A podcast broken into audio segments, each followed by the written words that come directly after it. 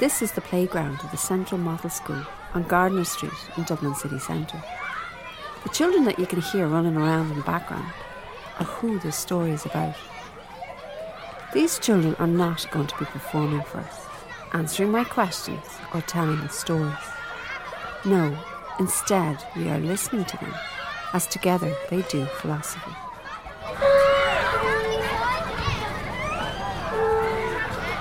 We are going back into the classroom of Miss Gerard's fourth class.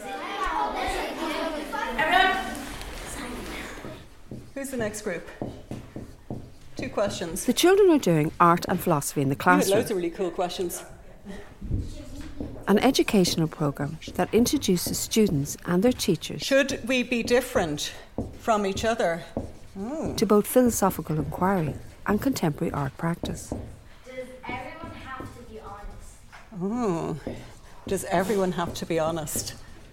Okay, next group. We'll go back to class in a few minutes. But I want to think first about how and why would you engage children in philosophy. Currently in Ireland, there is a growing interest in doing this. Individuals and organisations such as Philosophy Ireland are working to establish school and community level engagement in philosophy. And in terms of how this is done, this programme is an insight into one way of engaging children in philosophical inquiry. I think when you listen to it, you'll understand the why part. You will understand why it is so important to give children time to engage with complex ideas, to question deeply, to be okay with uncertainties and differences, to explore many answers to the big questions about love, justice, identity, existence, meaning, politics, and knowledge, to give children a space to develop their naturally inquiring minds. Philosopher Aislinn O'Donnell, who is a professor of education at Maynooth University, member of the Centre of Public Education and Pedagogy, and founder, member, and ambassador of Philosophy Ireland. But I think that there's an appetite around that in the Irish context um, to do some really exciting work at the moment. I, th- I feel like there's a shift, there's something happening right now, certainly at primary, but I think the appetite's there post primary as well. Um, to try and to try and find ways of talking about values and ethics philosophically, but also to find ways of connecting with the lives of children and young people so that they have these spaces to explore um, and understand and imagine different ways of being and thinking and existing in the world. I mean, we work from the fundamental assumption that kids are thinking about this. This is Dr. Joe Oyler. He is lecturer in teacher education in Maynooth. He coordinates the Philosophy for Children workshop, hosted by the Institution of Advancement for Philosophy for Children, which was founded in the 1970s by Matthew Lipman and Ann Margaret Sharp, and is generally seen as the beginning of the global education movement of philosophy for children. Art and Philosophy in the Classroom was developed by Katie Fitzpatrick, who you'll meet shortly, and Aislinn O'Donnell is part of this educational movement. And that is what you are going to be listening into a classroom of 10 year olds engaging in philosophical inquiry. So, this is not cute sound bites of children's thoughts. This is listening into a group of 10 year olds figuring out what it is to be human. And tell me a three year old that hasn't said that's not fair. That's an issue of justice. That's a deeply philosophical issue that's central to her experience. It means something. She cares. When she says that's not fair, she's not being abstract, philosophically kind of nuanced and kind of slick. She's saying, This hurts. I have a name for why it hurts, and you we need to do something about it. In the lived daily life of any given child, right? Issues of justice and beauty are always pressing. They're always part of how she understands the world and understands herself. For me, that's always the grounding justification for engaging in, in philosophy because it because there are aspects of your experience you just aren't going to make sense of in the same way if you're not using a philosophical process. When you engage in philosophy for children, it forces you to reconceptualize your, you know, to kind of rethink your understanding of philosophy and to rethink your understanding of children. It's not some cute novel thing that's happening. It's people making sense of their experience. And just because they're shorter and haven't been around as long shouldn't make a difference. It gives you an opportunity to treat children like human beings. This is Dr. Rob Grant, philosopher and lecturer in philosophy of education. And similarly with other groups in prisons and places, it's a really humanizing form of engagement. Because, first of all, I think the most humanizing thing you can do is to listen to what someone has to say and actually hear them. And secondly, you allow people into the most human of all things, which is reflection on what it is to be alive and what we're doing here. Not preaching to people and not kind of forcing your views on them is a really, really important part of the whole process, I think. And that is what our fourth class students of Central Model National School are doing engaging in philosophical inquiry through art and philosophy in the classroom. And why is art and philosophy linked together? Katie Fitzpatrick works in gallery education with a focus on children and young people's engagement in contemporary art. I think they're very interlinked in lots of ways. I think artists are grappling with lots of big questions and ideas all the time. You know, artworks deal with a variety of issues and contemporary life in a variety of ways. So it kind of made sense to bring them together. And it was a way of thinking about children's interests and the ways that they inquire. I see philosophy as, well, I see it as quite close to art. In you're confronting these really deep fundamental questions and you're trying to grapple with them, but you're always grappling imperfectly with them. And what you produce, and whether that's a conversation or a piece of writing, never really solves the problem, just like whatever an artist is grappling with in creating a piece of art doesn't solve it, but it's part of a journey and a process. It, it's also about what's provoked or stimulated by the encounter with the artwork, or are there other ways of of opening up different kinds of exercises as a consequence of this encounter with the exhibition? And I think one of the things that struck me coming to philosophy for children is that that a looser structure, a, a, more fluid, a more organic, a more chaotic engagement at times can bring philosophical insights that don't emerge from a very controlled, structured engagement. Part of what's really powerful in engaging in philosophy in this way is is that you learn about thinking itself. Sometimes being a little analytic is what's needed. Sometimes being purely creative is what's needed, and that when we do this together, and I think this is the other thing that's really powerful is the history of philosophy is often about, unfortunately, a bunch of old white men going off into a tower alone somewhere and figuring this out and then telling everybody what they found out. What doing philosophy in community um, does for us is helps us to realize how much better of a thinker we are when we're when we're thinking together, when there's a different kind of accountability and support there through others. Um, yeah, and it's strange and subtle. Like it's quite a difficult that's why it's quite hard to explain exactly what it is, and that's why it's best done in practice. Let's just do it, and then you'll see what it is. So we talked we talked a little bit about what philosophy is. Any other ideas about what philosophy is? The explanations of life. Okay, so philosophers give you explanations of life, like what life's about. Yeah. Okay. What else? Anyone else? Any thoughts on what philosophy is? Yeah, it's a philosophy is funny because philosophers themselves find it really, really hard to define exactly what philosophy is. But basically, philosophy is about asking really, really big questions about what life is like and what the world is like. So, what would be a good example of a philosophical question? Well, I think the one that we got last day, "What's the meaning of life?" was a pretty good one. Did you want? Did you have another one? Uh, this is a question. Is philosophy like why are they named fingers? It actually is. Is it? like is. why is the colour red called red? Why do certain things have words associated with them? Hello. Yeah. Yeah. Absolutely. Absolutely. So it's part it's one part of philosophy. Yeah, so another way of kind of thinking about what makes something a philosophical question is that there's no real simple or easy answer to those questions. Like when we ask, you know, what is truth or what is it for something to be fair, people can disagree about those answers. and talk about them and argue about them. So the history of philosophy is basically a history of people arguing and giving reasons for why they think what they think. And like in in a philosophy classroom, it's not like the teacher is the expert who has all the answers. We don't know the answers either. But together the idea is that we can kind of get better questions and better answers by talking about it out loud. And that's what we're going to try and do today. So the children started the process of questioning with a visit to an exhibition in Temple Bar Gallery and Studios. Yeah, so the exhibition that we were looking at with the children that kind of inspired the whole project was an exhibition by an Irish visual artist, Ronan McCrea, and it's called Efren's Copy Mechanism. And Ronan is a visual artist and he's working a lot with film and analog media. So slide projectors, um, 16 millimeter film. So in this exhibition, it's it was a way for the artist to look at his archive and his material.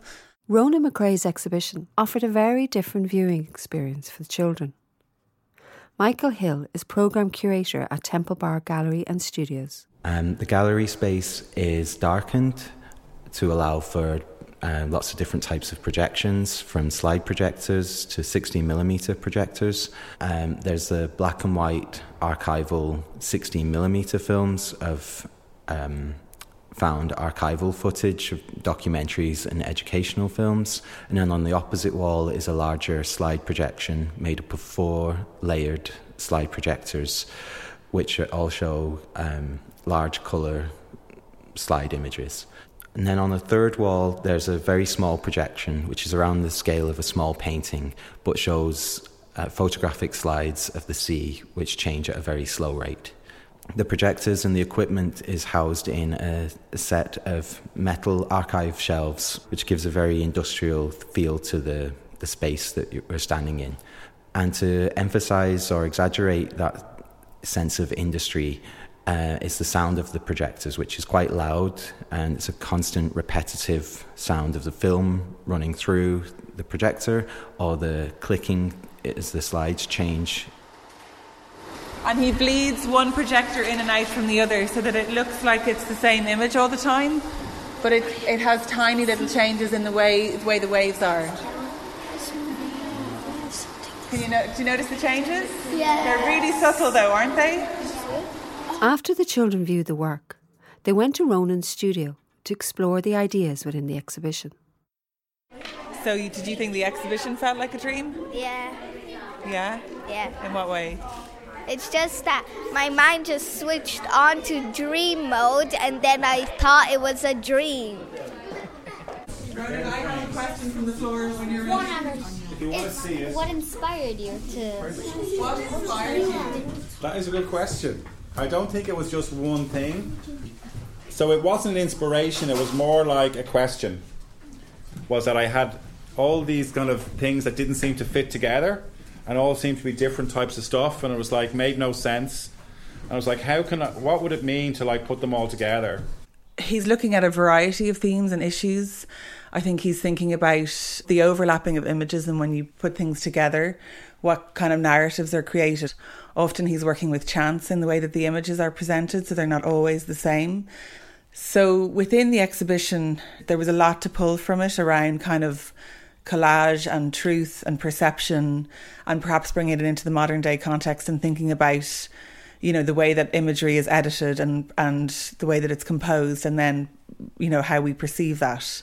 And thinking about how children are dealing with such complex imagery in terms of their visual literacy and their visual um, interactions, what this exhibition might support in terms of a conversation around those kind of truth versus fiction. So, with Ronan's work, questions of truth, questions of perception, um, questions of evidence emerged within our first conversations with the children. Can I ask you one or two kind of philosophy like questions? Yeah. Does that sound okay? Because I don't really have the answer to them. Um, can we always trust what we see? Can we always believe what we see? What are your thoughts? And tell me why you think whatever it is that you think. So, I don't think you can trust what you see because there's such things as like Photoshop and you could edit stuff into it. can I ask another question on this? Can I ever Can I ever um, trust what I see. How do you know? And how would I know? Um, sometimes you can't trust. For example, you are standing here, so I know you're standing here, so I can trust that. So you're witnessing this. But maybe I'm an illusion, or maybe you're dreaming. So how would you know? Hmm, maybe, like when you're dreaming, sometimes you know you're dreaming because you don't see from your eyes, you just see from, you see your entire body somehow. Oh, interesting ways of experience. Yeah. So there's something about the experience of seeing that you're saying is a different kind of experience to the experience of dreaming, where it feels like you're not seeing through your eyes, but you're seeing through your body. That's a pretty that's a pretty good counter argument to me. Thank you. Every time that I work with children and I will research the exhibition before we develop the ideas around the exhibition, we have ideas in terms of themes or questions or things, but there's there's always the unexpected and I think there's always a much much deeper and a much much richer engagement than than we expect that happens within that space. Okay. So because we were thinking about Ronan's exhibition and we've been talking about things like truth and can I believe what I see and all of that, we thought or we'd say to you and ask you to take a position, again agree or disagree. You should always tell the truth. Do you agree or disagree with that statement? So agree is here and disagree down here. Think about it before you move. Don't have to go straight away.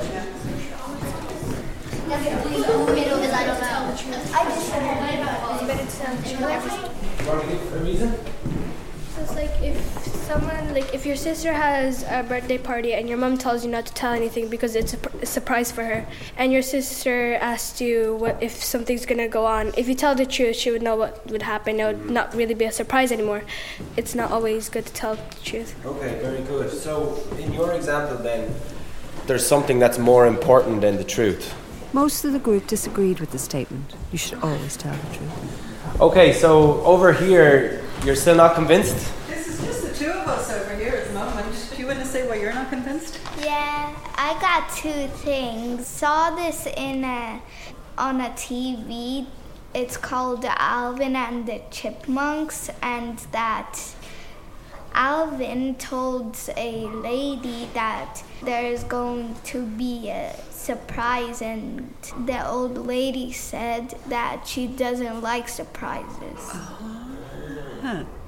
So, you're not convinced by the idea that it's better to keep the surprise secret because maybe sometimes people don't want that? Mm-hmm. Okay. So my second thing is a lie detector. They'll catch you no matter what if you lie. So you're not going to get away with it? Yeah. Yeah. Can I add to that? Yeah, absolutely. Because I'm a bit worried, like you, everyone over there, and nearly everyone's over there, is giving all these examples about all these exceptions about when they might lie, that there's a better cause, like there's a really nice surprise or something really bad's going to happen. But I'm worried that then, if everyone starts saying, well, I lie in this situation and that situation and that situation, then maybe people will lie all the time and none of us will know what the truth is anymore and I won't be able to tell whether somebody's telling the truth or telling a lie.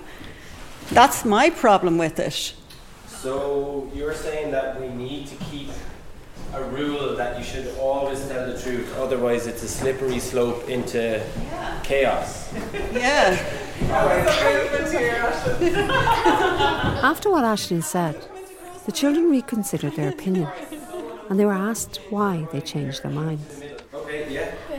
If you some, if you like tell the, the truth to people, then you'll become an honest person.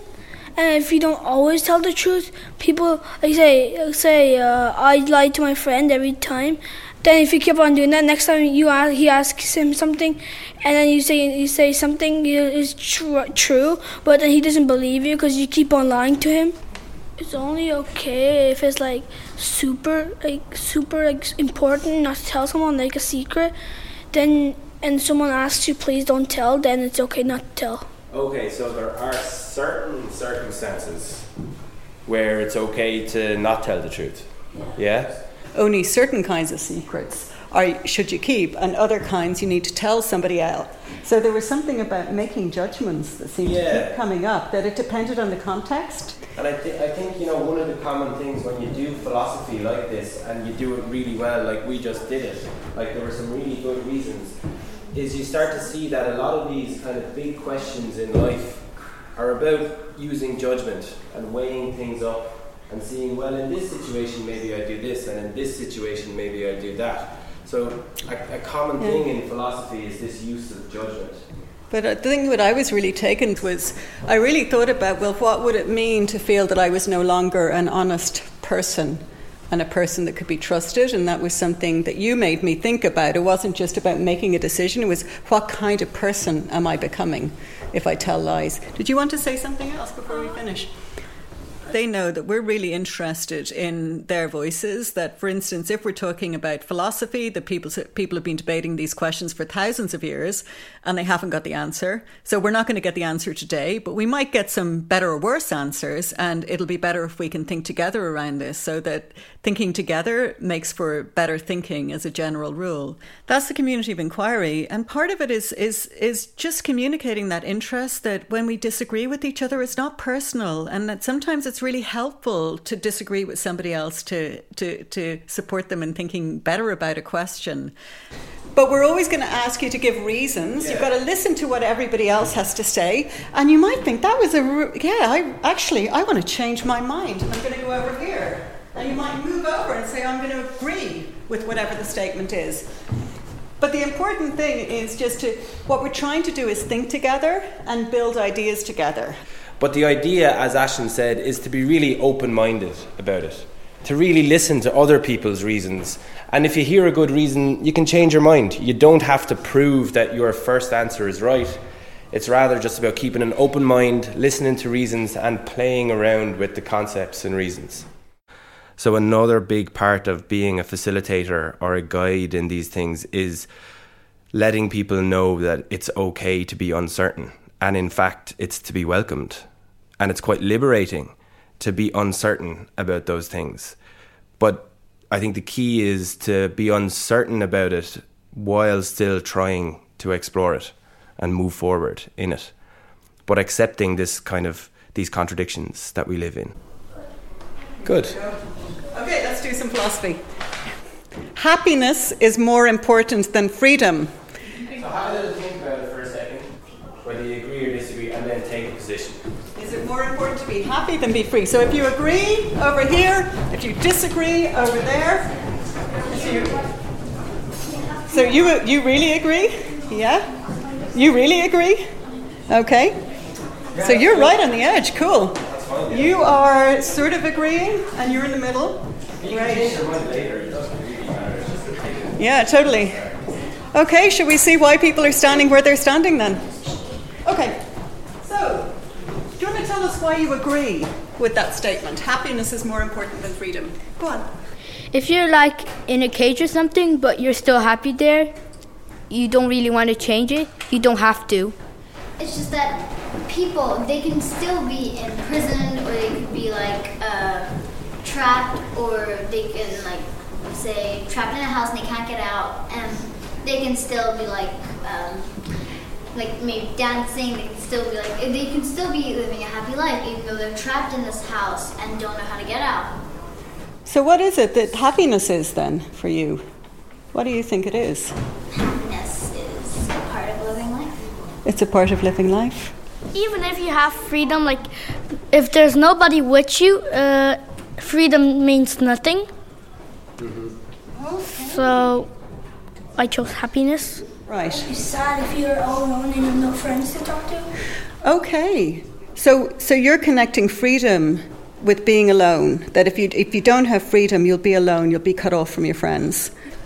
I think happiness is more than freedom because freedom is like if there's freedom and like if you wanted to become something and then like you don't have the freedom to do it or and then you're not happy i'd rather think that happiness is better than freedom okay so at least happiness at least you can sort of rely on it in some way whereas you may be free theoretically to do something, but you may not be able to do it. So happiness is a better place to be in than freedom and failing to be whatever it is that you want to be. Wow.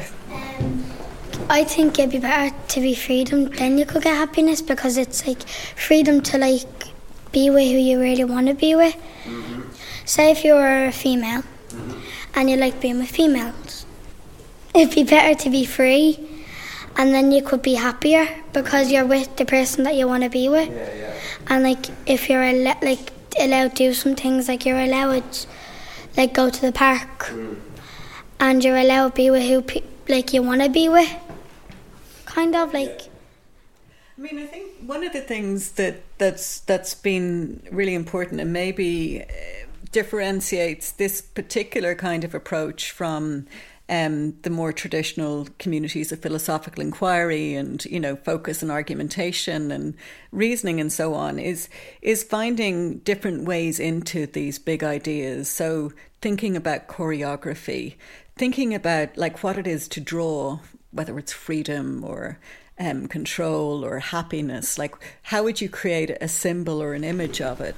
So we've done a lot of talking. Are you on for doing a little bit of drawing? Yeah. Yeah? Okay. It's a bit of a difficult drawing task.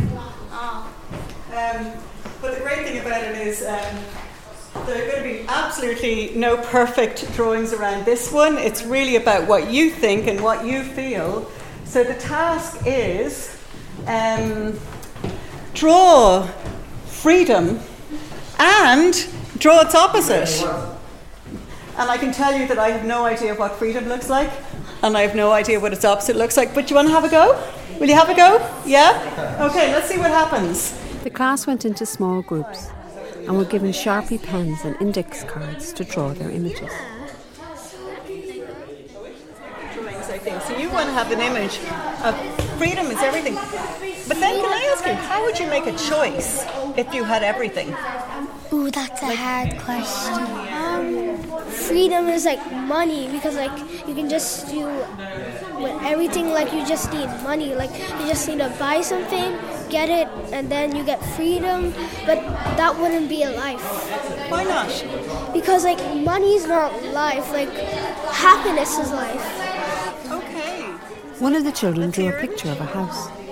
Yeah. I like it. Home. Yeah. So there's something about home that's related to freedom. Yeah. Why is that? Cause like, like when you get home, it's always like you feel safe and uh, everything else. Like you feel. Yeah. So freedom is in some way related to that sense of feeling safe, Yeah. um, place of love, all of those things connected with freedom. Oh, freedom of choice here. Got a couple of freedom of choice pictures. Interestingly enough, with the freedom pictures, there's lots of sky and sun and stars and moon. We've got this, this image of being outside, hands raised up, looking at the sea, looking at the sky. I love that because that is when I feel free. But we also try to give other spaces as well so that it's not just about dialogue and discourse all the time. I think that's really vital, but to to have other forms of making, of contemplative moments, of silence, of solitude, of sensory experience, of different sensation exercises, and that they can see that thinking and ideas are made manifest in multiple different ways and not only through the spoken word or the written word. Um, so this next this next one is to think about well, if you were going to make a movement or a gesture of that would express freedom for you and its opposite, what would it look like? So this is freedom. So it's a skipping, jumping movement. Yeah, Okay. and then this is not freedom. And when you can't do it, kind of. Oh. Kind of trip and fall. So you think freedom is something that you can do very easily, and then not freedom is when you can't do something and it's difficult. Oh, interesting. Getting stuck. That's one I haven't seen before. Thank you. Who's next? Yeah, one of the groups. Go on, you two. Get your cushion. I think you need two cushions. Two of the girls took their cushions and lay down together on the floor. Lying on a cushion, totally relaxed, and we talked about it could be a beach, it could be grass, wherever, but it's comfortable, and the key thing is you're doing nothing.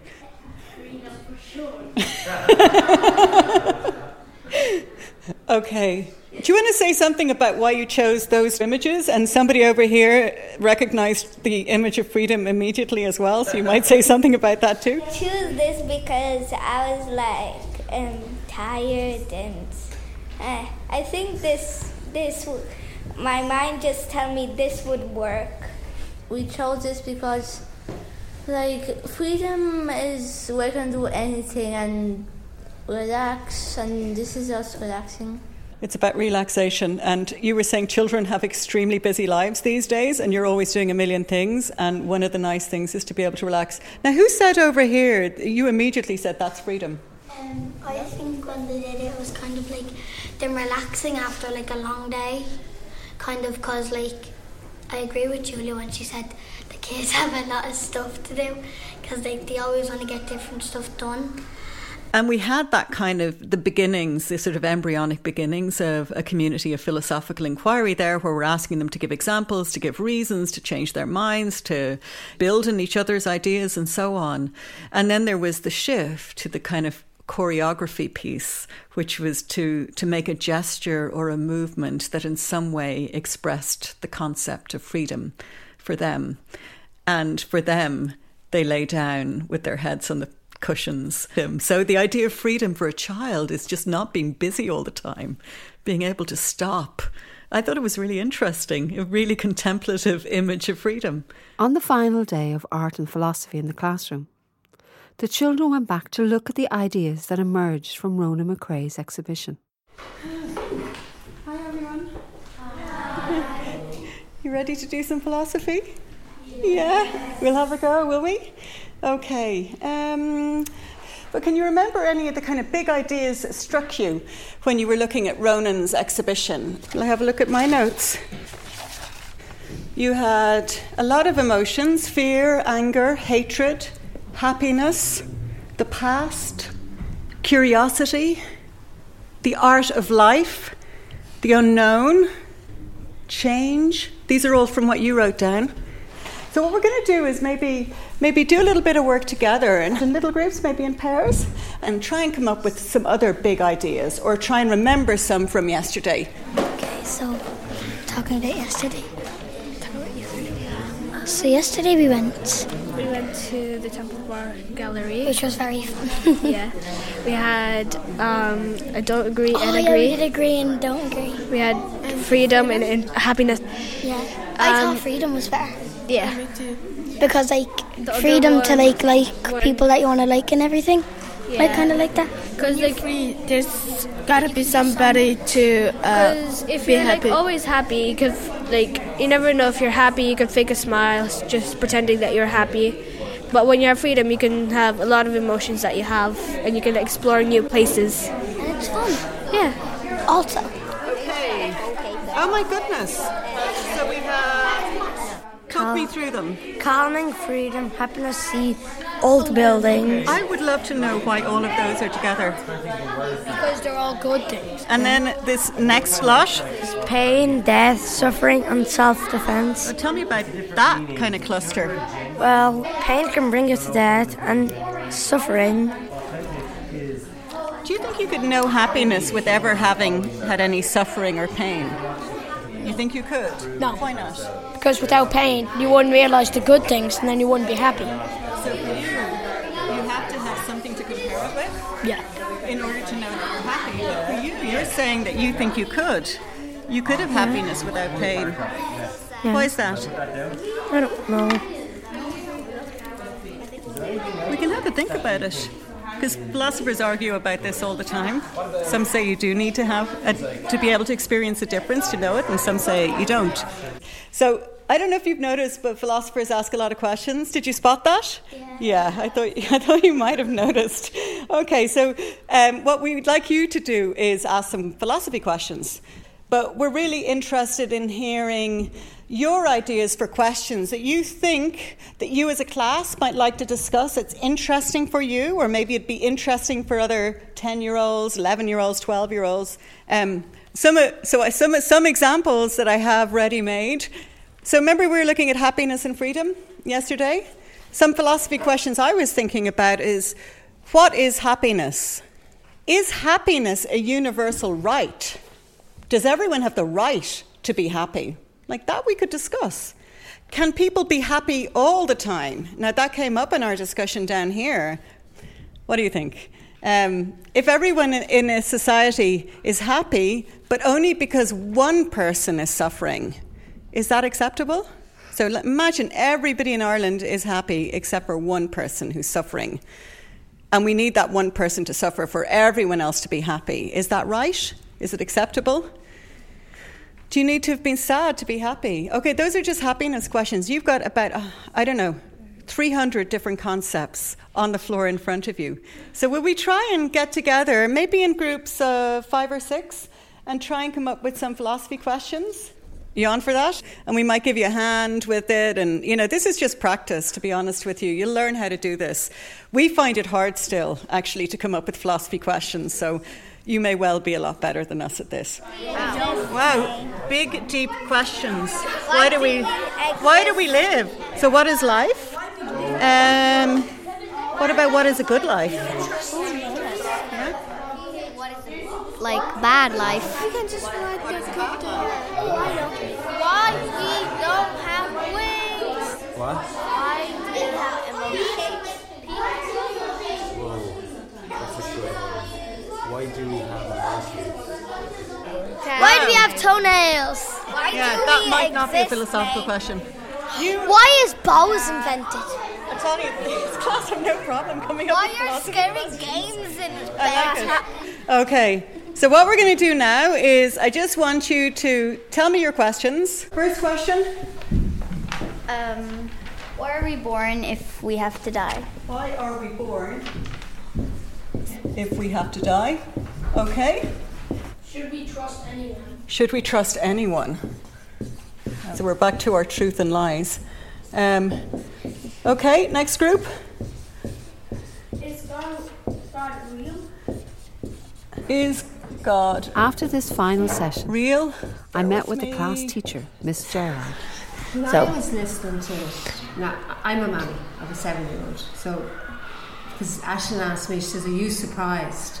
And part of me wasn't, because I've heard my own child say stuff that's blown me away. But when I listen, and I had like, some of those questions downstairs really did take my breath away.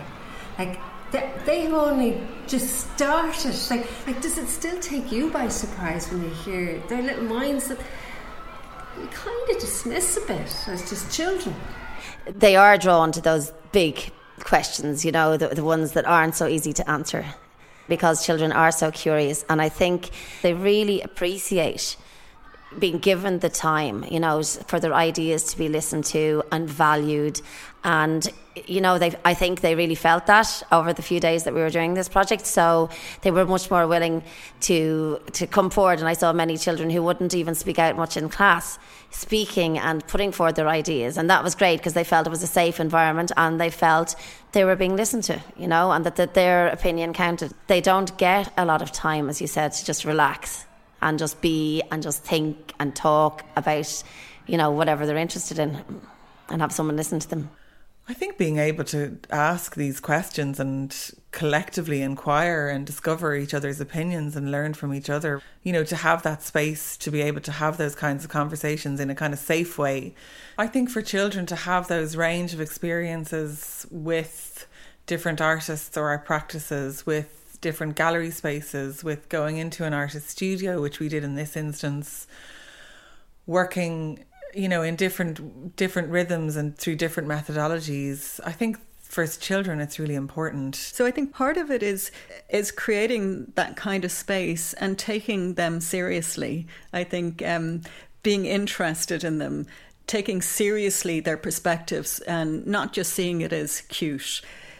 They really have something to offer us in terms of um, showing us the singularity of who they are, the ways that they see the world, what they've witnessed, what they've experienced, the wisdom that comes from that. So I think we can underestimate um, children, and they know when they're being condescended to, they know when they're being moralized to, they know when there's a hidden agenda in your back pocket that you're trying to get them to have the right answer. So I think creating that kind of space of openness um, where we take them seriously, but we also ask them to be responsible for their speech, um, to take care of one another within the environment that we're in. That you know we might be wrong around some of these things, but we'll give it a go. Um, so allowing that space for chance and for getting it wrong. And why does it matter so much now to do this? I think for a lot of reasons. One obvious reason is that I think from my own experience in education, I found it very frustrating to not have your voice heard at all, basically, in school, and just to be told stuff to memorize. So, in the kind of short term, immediate view of what education is in Ireland, I think it's sorely needed because the way the education system is at the moment, people have to relearn how to think once they leave school. They have to relearn how to question things you can you can engage them in really beautiful things. Early childhood education is quite a powerful and incredible thing almost everywhere I've been. But clearly what Irish students are being told by the time they hit 13 to 14 is none of that matters anymore. What matters is this test. And we can tell you that we like key skills and all these other things. But if what counts when you leave second level education is that test score, then that's all that matters. That's all that does matter. Uh, it's not what should matter, but clearly it is all that matters, and they know that. And why would they? Why would they respond differently? Why would they do anything else when an entire system is built around a test like that? More broadly, socially and culturally, I mean, I think politically, it's really important that we have people who are capable of questioning institutions and basic beliefs of societies we've seen so many times how powerful institutions have shaped an ideology of a society and people have accepted it unquestioningly and ended up suffering because of it.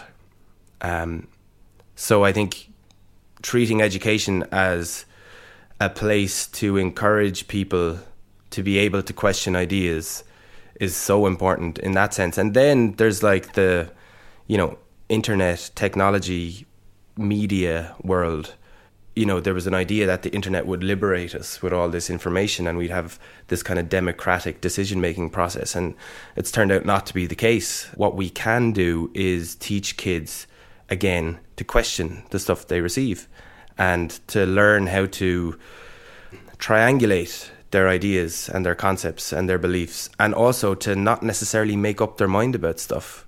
You know, it's that living in uncertainty again. It's the the ability to take in information from these sources and digest it and understand it and relate it to other things without having to reduce it into some simple identity claim or something. So there's like multiple layers of reasons why it's a really important thing. And it seems to me, just even from people I talk to about it, that there's quite a, a lot of hunger for that. Mm. And, you know, a lot of people talk about since the collapse of the church in Ireland that we don't have a public space if it ever was is another question but we don't have a public space to come around and talk about values beliefs ethics morals and even then on the other side of philosophy the more scientific questions of space and time and the universe and causality so like taking that tradition of public discourse and embedding it in how we teach people how to think and not just about social and political issues but about again philosophical issues uh, is a really good thing to do. Yeah not just about framing arguments either. Yeah. Figuring out what to care about is a big part of doing philosophy. Realizing that these things are choices you know?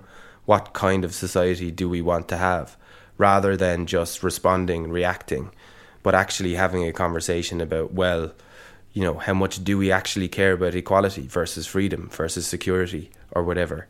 You know, those conversations don't happen. You know, it's always just reaction, reaction, reaction. So again, philosophical inquiry, philosophical sensibility would, I think, generate some of those conversations. And give ourselves the space and time to think rather than to always delve straight away into action and activism and so on. So a lot of it's just stopping and thinking, which is probably one of the most radical things we can do in contemporary life. Inquiring Minds is a curious broadcast production funded by the Broadcasting Authority of Ireland with a television licence fee. Produced and narrated by Patricia Baker. Edit and final mix, Jerry Horn, Contact Studio.